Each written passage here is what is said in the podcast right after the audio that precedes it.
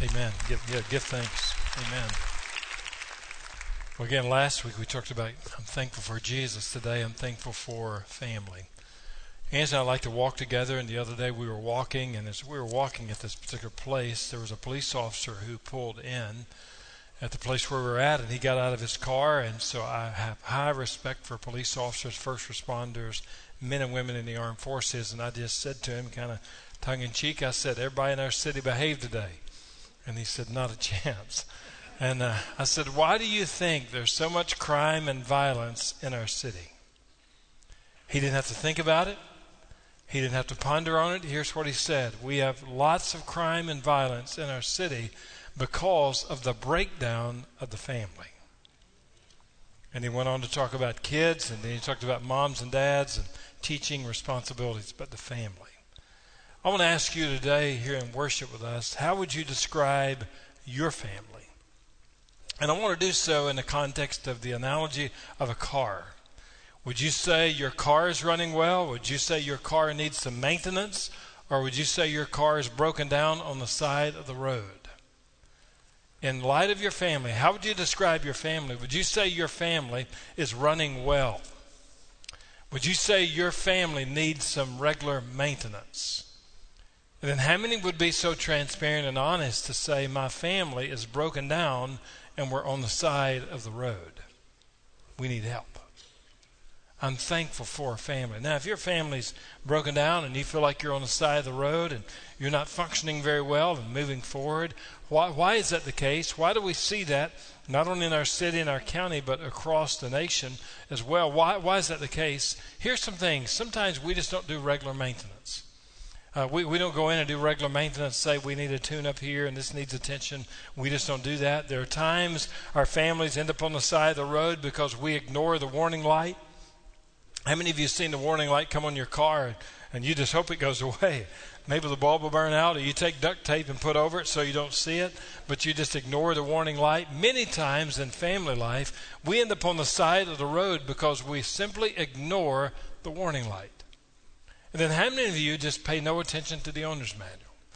There are times if our car is not doing something well, Angie will reach in the glove box and pull out the owner's manual and figure out exactly what's going on. The owner's manual, as we know, is God's word for us who are, who are married and families. It's, it's the word of God. And then how many families are sitting on the side of the road and they know they're broken down, but they refuse to call for help? If you know if your car breaks down, you're going to need to call AAA. You're going to need to call someone because you, you need help. You're not going to be able to fix it yourself. So somebody's going to have to help you. As families, we need to do the same. So let me ask you in your family if you're not running well, you're on the side of the road. I want to ask you today are you willing to do some regular maintenance on your marriage and your family? Are you willing to pay attention to the warning light, to the warning signs? They're going off and something's not going well. You can't ignore that. You need to pay attention. Are you willing to do that? Are you willing to look at the owner's manual, which is God's word, and say, God, what do you say to me as a wife? What do you say to me as a husband? God, what do you say to me as a father, as a mother? What do you say to me as a child? What does God's word say? And then, how many of you are going to be vulnerable enough to say this? I'm broken down on the side of the road, or we're broken down on the side of the road, and we need help. And who are you going to call? The Lord, but also those of us who are believers in Christ. We want to come alongside you and help you. And so, as you look at this text here in Colossians 3, beginning in verse 18, you must realize if you're going to understand Colossians 3, beginning in verse 18, you got to understand Colossians 1, verse 1, but also up through chapter 3, verse 17. If you're going to put this in context because you need to know who the Lord Jesus Christ is.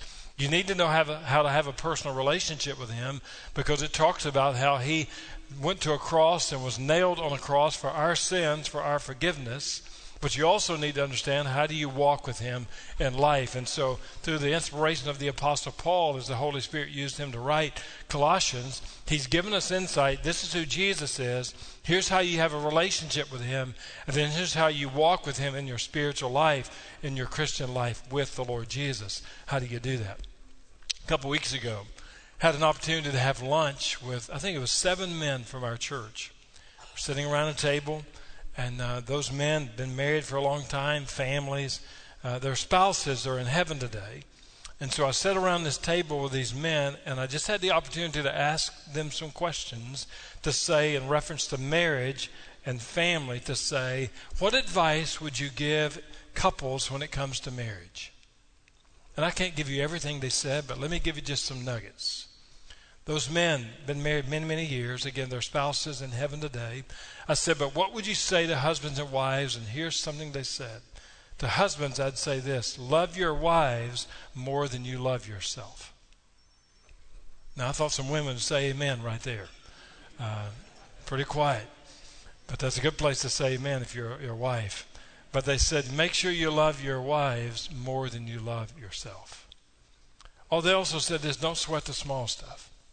There are many things going to come in marriage, going to come in relationships. Everything's not big. Just don't sweat the small stuff. But, but love her and don't sweat the small stuff. And then I talked about kids, raising kids and family. What, what would you say? What kind of advice would you give to families? And here's some nuggets that these men shared. They said you have to realize your kids don't need you to be their best friend. Your kids need you to be mom and dad to them.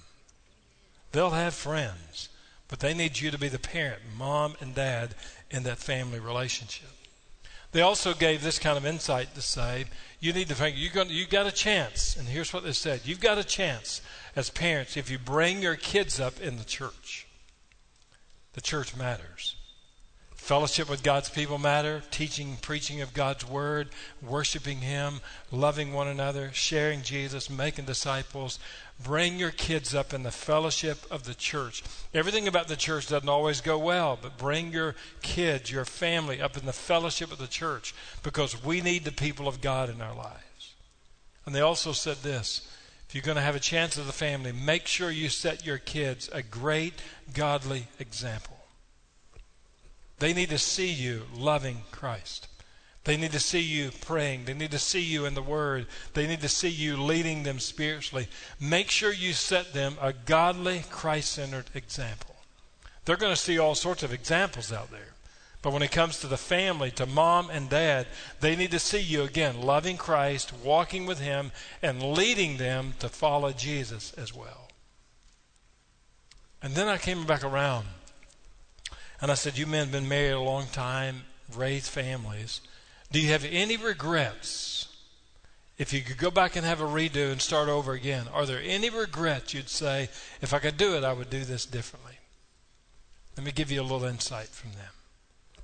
Several of those men sitting around that table said this If I could do it again, I would spend less time working and more time at home. A lot of heads are shaking. I think you agree with that. That's the lesson for all of us. Less time working, more time at home. That was said again and again and again. And one of the brothers in Christ sitting around the table said this If I could redo it again, my wife and I, it was on our list, on our bucket list, but I would have taken her to Hawaii when I had the chance. He said it's something we always wanted to do. It was on the list, but guess what? Time ran out. Don't don't live with regrets. So so when you how would you describe your marriage? How would you describe your family? Running well? Need some maintenance, tune up, something's not going well? Or you're you broken down, sitting on the side of the road, and you need to call for help? The Lord's help, with the help of some godly people, to say we need to go in a different direction. I'm thankful for family. Now, I want to walk through God's Word today and I want to encourage you to take your teaching outline and write some notes down. I'm going to fill in these blanks for you, but I want to give you some other practical advice that we'll see from Scripture also. But when we think about these different categories that Paul is writing about here, but I want to start today, number one, with wives. Wives, follow the leadership of your husbands. Let me speak here in the beginning to husbands. Husbands in the room, husbands who are watching online. I want to encourage you to be thankful for your wives. And if you've not told her how thankful you are lately, I would encourage you somewhere today just to say, I want to thank God for you. I want to thank God for your life. I want to thank God that He brought us together. I thank the Lord for you. But also, I want to encourage you, husbands, if your family is going to function well, be thankful for your wives, but also want to encourage you this way make sure you are giving spiritual leadership in your home. The Heavenly Father has given you the responsibility to be the spiritual leader. And I want to encourage you take up that mantle of leadership and say that we're going to follow Christ as I follow his leadership. I'm going to lead our marriage. I'm going to lead our family. We're going to be devoted to Jesus. We're going to be involved in the life of his church. We're going to say yes to him, whatever he leads us to do. But make sure you're thankful for your wife, but also make sure you're giving spiritual leadership in your family. Now, when you come to Colossians chapter 3, verse 18, wives submit to your husbands, many people say, I don't like that word.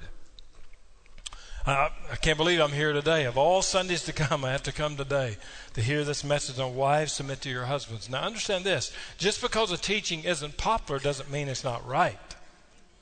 Now, this is what the Word of God says Wives, submit to your husbands as is fitting to the Lord. Now, two blanks here. What is God not saying in this context? Because again, a lot of people don't like this. This is outdated. It's irrelevant. I don't live that way anymore. But this is the teaching of the Word of God, inspired by the Holy Spirit, as God used the Apostle Paul to write this. Wives, submit to your husbands. Follow the leadership of your husbands. What is God not saying? Let me give you some insights. He's not saying here that wives are inferior to their husbands. He's not saying that. Wives, you are fearfully and wonderfully made in the eyes of God. You are valuable and have worth to Him. He's not saying you're inferior. Also, understand that He's not saying that you are a doormat in your marriage relationship. He's not saying that. He's also saying you're not a slave to your husband, that you have to do everything that He wants you. He's not saying that. And he's also not saying that the husband is a dictator where he says it's my way or no way. Husbands, it is wise to listen to the advice and counsel of your wives. It is wise to do that. So that's not what he's saying. He's not saying, again, you're inferior. He's not saying you're a doormat. He's not saying you're a slave. He's not saying the husband is a dictator. But second, what does God mean then? He says in this passage, Wives, submit to your husbands as is fitting to the Lord. So what does he mean in that? He means that as a wife, that you are to voluntarily submit to your husband, follow your husband's leadership. When he says here voluntarily, what I'm talking about there is it's ongoing. Wives submit. The verb context, it just continues on. He's also saying, wife, follow the leadership of your husband. Because God wants your husband to be a spiritual leader in the family. You are to follow his leadership. But he also is saying, wife, follow the leadership of Jesus in your life. Because when it comes to husbands and wives, the truth of the matter is, according to God's word, we should all submit to the leadership of Christ. And so, as we submit to the leadership of Christ, then we can submit to one another. When Jesus was in the Garden of Gethsemane praying in Matthew 26 about doing the Father's will, Father, may your will be done, not mine. What was he doing? He was submitting himself to the leadership of the Heavenly Father. And so, as husbands and wives submit to Christ, and we have healthy relationships, healthy marriages, it's really not an issue that we submit to one another, and then even wives submit to your husbands and follow the leadership of your husbands as well. So here's what God is not saying, but here's what God is saying. And here's what happens when you submit to Christ, but also as, as, God's Word teaches, you're going to see a healthy relationship and you're going to handle disagreements and points of tension in a way, by the, by the grace of God, you're going to see yourself responding in a way that's very different from the ways of the world. Pastor one time finished a sermon series preached on marriage and the family. And so this last Sunday of the sermon series, he said in the pulpit, he said, I'm going to be down at the entrance when you when you leave today, and I've got these small wooden crosses, and so I'm going to give every marriage couple here one. And he was saying to them, said that way you can put it in your house in the room where you argue the most. And so when you have an argument in that room, you're going to be able to look at that wooden cross, and it's always going to remind you of the unconditional love that God has for you. So sure as anything, the pastor standing when they were exiting the sanctuary that day, he's got given out wooden crosses, and there was a wife who came up and said, "Pastor, great sermon series, loved it, spoke to my marriage, spoke to my family. Thank you for giving us a cross, but my husband and me, we need five crosses because we've got a lot of rooms in our house that we have issues with." Wives, follow the leadership of your husbands. Number two, husbands, love your wives as Jesus loved the church. Now, I want to encourage you, wives, I want to encourage you somewhere today as well. Say to your husbands, I thank God for you. I thank God that He brought you into my life. I thank God that you have a heart for Jesus. I thank God that you're willing to lead our family if that's the case for you. But wives, be thankful for your husbands, and husbands, receive the thanksgiving of your wives. Also, want to encourage you, husbands, before you take Colossians chapter 3, verse 18, and put it on her mirror every morning that she is submit to you and to your leadership. I would encourage you to make sure you know what the next text says, where he says in this passage, Husbands, love your wives and do not be harsh with them.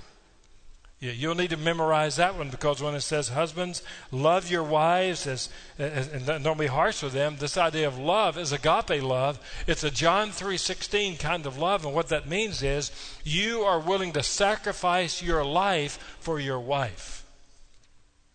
As she submits to your leadership, and then as you love her as Christ loved the church, as he gave his life for the church. Again, when I think about the local church, you have to realize we get to be a part of the bride of Christ, but who gave his life? Jesus lived a sinless life and died on a cross and shed his blood. And he said, What? I will build my church and the gates of Hades will not overcome it. He gave everything for you and me as his people and his church. He gave his life for us. And so, husbands, he's saying with agape love, you are to give your lives for your wives. You are to love them and serve them. And we'll talk that in a minute. Now, how do you do that? Look at number one make your marriages a priority. You want to make sure your marriages are a priority in your life. It's what he says. Husbands, love your wives and do not be harsh with them. The church is a priority to Jesus. He loves his church. He's going to be true with his church.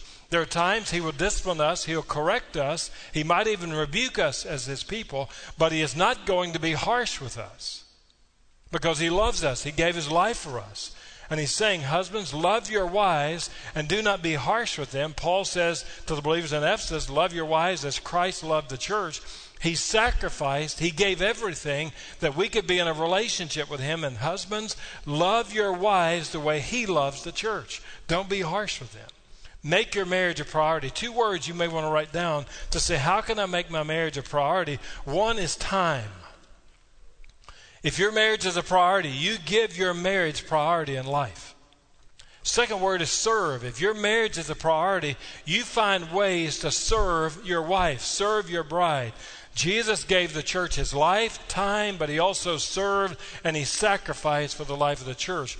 If you're going to make your marriage a priority, you must be willing to say, I'm going to draw a line in the sand. I'm going to spend time with my wife, less time at work. If my marriage is going to be a priority, I'm going to serve her and meet her needs, just like those godly men said, love her more than you love yourself. So make sure your marriage is a priority. Number two, show your wives genuine love. And what does that mean? It means you sacrifice. You put her needs before your needs. You make sure, again, you're attentive to her needs. What does she need? She needs to feel safe. She needs to be protected. She needs forgiveness. You need to make sure that she feels all those things in your marriage relationship. Show your wives genuine love that you love her. Aren't you grateful Jesus protects us? Aren't you grateful that we are safe with Him? Aren't you thankful that He forgives us when we sin? So, husbands, love your wives the way Christ loves the church. There was another husband and wife. Their marriage had kind of broken down. They were sitting on the side of the road, realized they needed to get help. So they go see a marriage counselor, and they're sitting on the couch with the counselor. He's sitting in a chair, they're sitting on a couch. And as they continue on, the counselor's asking them questions about their marriage relationship. And you could tell he wasn't saying a lot. She was starting to open up. Her arms are crossed. Tears started filling her eyes. She starts weeping. And then all of a sudden, the counselor realized this. And he looked at this wife in the eyes. And he spoke some tender words to her. And he took her by the hand. And then he got up and he went over to her and gave her an appropriate hug. And her demeanor radically changed. And the counselor said to the husband, said, That's what she needs. She needs your attention. She needs your affection. You need to hug her every now and then. And the husband looked down at his iPhone and said, Well, I'll make an appointment. I'll bring her here every Tuesday and Thursday for the next number of weeks. I'll bring her right here. Doesn't need a counselor to do that, needs a husband to do that. So, so wives, submit to your husband. Follow your husband's leadership. Husbands, love your wives as Christ loved the church. Look at number three. Children, respect the authority of your parents. As you and I think about this text here, he goes on to say, in reference to children, children, obey your parents in everything, for this pleases the Lord. Uh, let me give you some insight here. When you think about this idea of authority, respect the authority of your parents. Is there a crisis of authority in which we live? Oh, there are times you're going to see God says if you want to be protected, live under authority. The world's going to say you need to live outside of authority. But authority matters. Aren't you thankful you live under the authority of Christ? Jesus, whatever you say, whatever you ask me to do, my yes is yes, and I'm going to obey you and follow you. I want to live under your authority. That is a protected, safe place to live. And so, as you think about this, children, let me ask your parents do your children ever try to rebel against you? Do you ever ask them to do something and they moan and groan? They don't want to do it because they don't want to live under your authority? You ever ever have any issues like that? And so, as you think about this, according to God's word, children, respect the authority of your parents. God has put them in authority over you as kids, as children. Let me give you some insight. Number one, stake the conviction that children matter. As I think about this, here's what I know children, in the eyes of God, you matter to Him. Jesus loved being around children, and children love being around Him. And so you need to understand that you matter to the Heavenly Father. You are fearfully and wonderfully made. He loves you, He's given you life, He's got a purpose for your life. You matter to Him.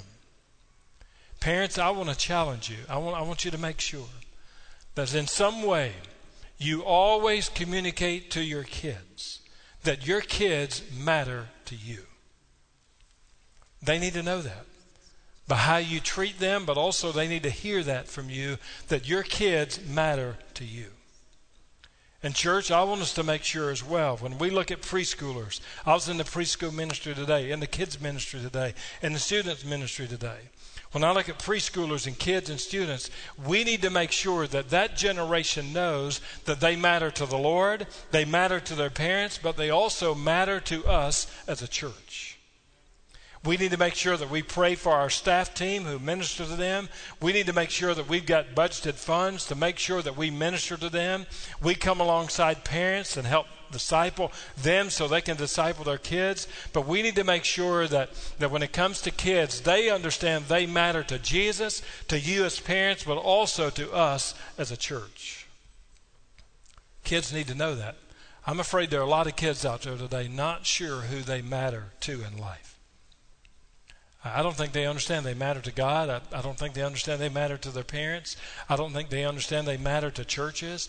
I think they're just wandering around, not sure who they are they important or not, or necessary or not. I, they just don't know.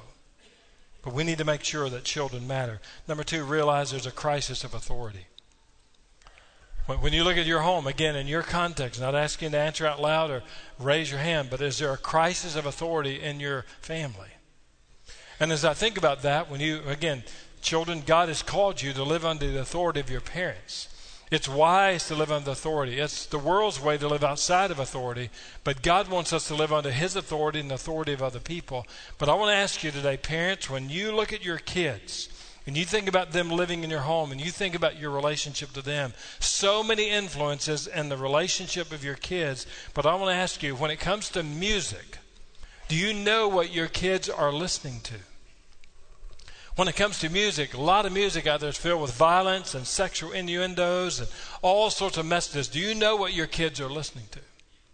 When it comes to television, do you know what your kids are watching? Again, they're going to see sexual images. They're going to hear all sorts of bad violence and news. They're also going to say you can do anything you want to and there are no consequences. That is on television every single day. Do you know what your kids are watching when it comes to electronic devices? Do you know what your kids are posting on social media platforms? You need to make sure, again, as family, if your family is going to function well, you need to make sure kids, you need to understand the authority of your parents but also, as parents, you need to realize that, that you need to lead your children to be faithful to Christ and, and, and to His Word. Number three, understand the roles of children. Here's how God designed the family children are not to lead the family, parents are to lead the family. Edward VIII, who was a uh, the, the Duke of Windsor one time came to the United States. And, and he came back, and, and they asked him, said, What were your impressions about the United States? And he said, Well, I, I never thought I would discover this, but he said, What impressed me the most is how parents obey the leadership of their kids. That's kind of backwards. Parents, God has called you to be spiritual leaders. Children are to live under the authority of you as parents. If the family's going to go well. Number four, discover what pleases God. When you look at this text again, that's where he talks about it. be pleasing to the Lord. What pleases him? When somebody gets saved, that pleases him. When Jesus is exalted, that pleases him. When the word is taught, that pleases him. When the family functions according to God's word, that pleases him. And so make sure we're living lives that are pleasing to him. Number four, parents remain diligent about raising healthy children. How are you raising your kids? For some of you, how are you raising your grandkids? How do you do that? Number one, teach your children in healthy ways. Now, I want to take the opposite approach to that. I've given you four things here that I want you to write down. Here's some unhealthy ways when it comes to kids. Look at number one neglect to spend time with them. If you want to teach your kids in healthy ways, spend time with them. But if you want it to be unhealthy, just neglect to spend time with them. You know how most kids, uh, this was the same in my life when I was a kid. You know how mo- most kids spell love? Oh, we'd say, well, if we were doing a spelling test, it's L O V E. That, that's true. Most kids will spell love T I M E, time. Are you giving your kids time? Grandkids time. How many kids today? And I was doing some research even last night on this. How many kids are living so isolated from their parents? Uh, you can be at home in the same under the same roof together, still not be t- spending time together. But but if you're going to teach your kids in a healthy way, spend time with them. Number two, give them everything they want. Aren't you grateful that we have a heavenly Father who has lavished us with His grace and goodness and mercy in ways that we can't even comprehend? But aren't you grateful that we have a Heavenly Father at times He says yes to what we desire? Aren't you grateful at times He says no to what we desire? Aren't you thankful at times He says wait? And so we have a Heavenly Father. He doesn't always give us everything we want. And so, parents, there, are times you'll say yes, times you'll say no, sometimes you'll say wait. But, but how many kids find themselves in a place that's not healthy because they simply get everything they want? Heard about these two boys, two teenage boys that were talking together one day, and you know, and one of the teenage boys said, "I'm kind of concerned about my parents," and and so the other one said, "What are you concerned about?" And this one teenager said, "Well, my dad." My dad works all the time. My dad, he gives me everything I want. He he buys me clothes. He even bought me a new car. He gets me everything I ever asked for. He's concerned about my dad. He said, My mom, my mom works daylight to dark. I mean, she is busy. She, she does all of my laundry. She cooks all of my meals. She even cleans my room. And the other teenager said, What in the world are you worried about? If your dad gives you everything you want and your mom's taking care of everything that you need, what are you worried about? And he said, Well, I'm worried that they may try to escape one day and uh, run. Just be wise. Number three, use words that limit their potential. How many kids? Could be adults now, are scarred because of words that were spoken to them much younger in life. Be careful what you say. How many, how many kids grow up sometimes and say, Why can't you be like your brother or sister? Well, God created you to be who you are. You're not going to always be like your brother and sister. How many kids have heard these words to say, Why couldn't you do better than what you did? How many kids today are scarred in life because they heard the words to say, We don't believe you're ever going to amount to much in life? That's painful to hear those words. But if you want to you want to derail your family and end up on the side of the road, use words that will limit their potential. Number four, maintain unrealistic expectations for them. Please understand what I'm saying. Expectations are a wonderful thing. But unrealistic expectations can be overwhelming to, to those in families. How many kids look at it and say, you know, how could I ever please God when I could never please my mom and dad? I could never please him. Expectations are great. Just be careful about unrealistic expectations in the relationship to your kids. Number two, discipline your kid, children in love. Discipline's a great thing. But I would encourage you, make sure you discipline them out of love and not out of anger. And then number three, train your children in the foundations of the Christian faith.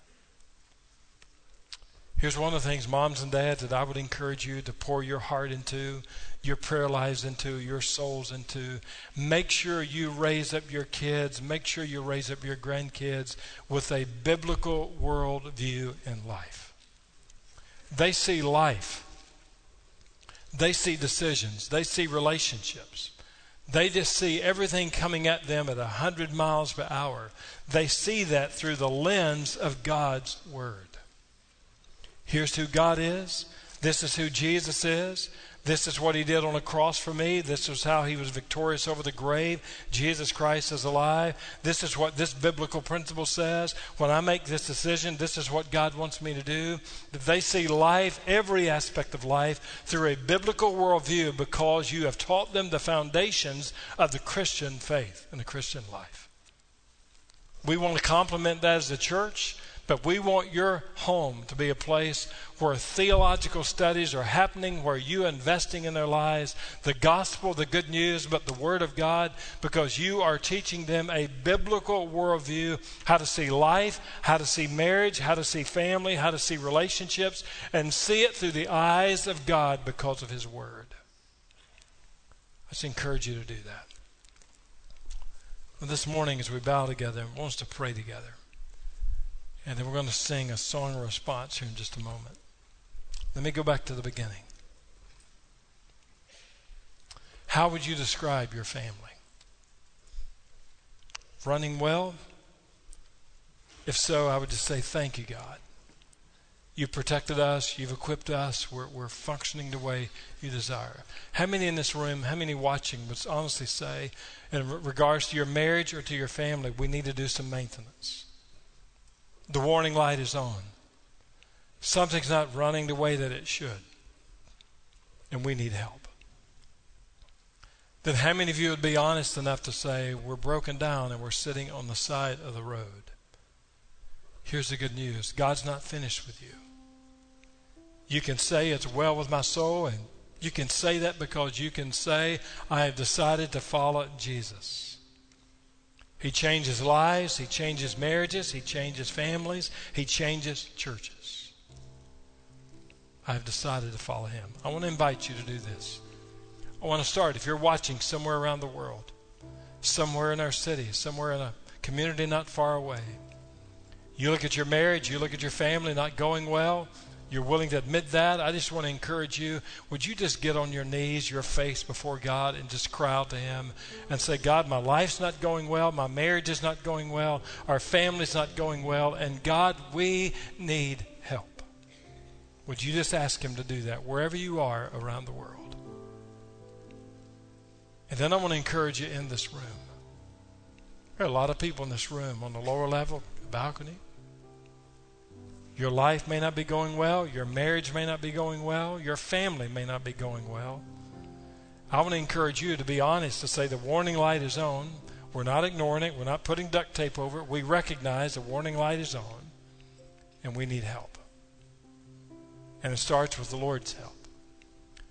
And in this invitation, our prayer team is going to be here, but you, just as an individual, you as a husband and wife, or you as a family with your kids, grandkids, maybe you need to come forward and get on your knees here in the altar and say, Lord, we're not functioning the way you desire. And we need help. And Lord, it starts with you. It takes brokenness to get there. But where the Spirit of the Lord is, there is freedom. And I pray there's freedom for you today. Now, if you're here and you need to give your life to Christ, you need to be baptized, you need to join the fellowship of our church, you, you want to surrender to Christian ministry, or there's another issue in your life you want us to pray with you about, the staff team will be here. Our prayer partners are going to be here as well. But I pray today we see this altar filled with people making spiritual decisions or just coming and saying, God, thank you for my life. Thank you for my marriage. Thank you for my family. Or, Lord, my life needs help. My marriage needs help. Or, Lord, our family needs help. I have decided to follow Jesus. Let's pray together. Father, we love you. Thank you. Thank you for Jesus. thank you for this experience of worship today. Thank you for this invitation because, Lord, we're not asking them to come to us. We're asking people and inviting people to come to you.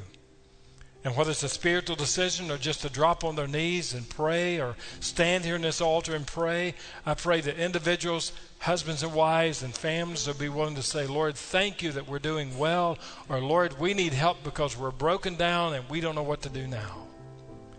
And we do that because we've decided to follow Jesus. And it's in His name I pray. Amen.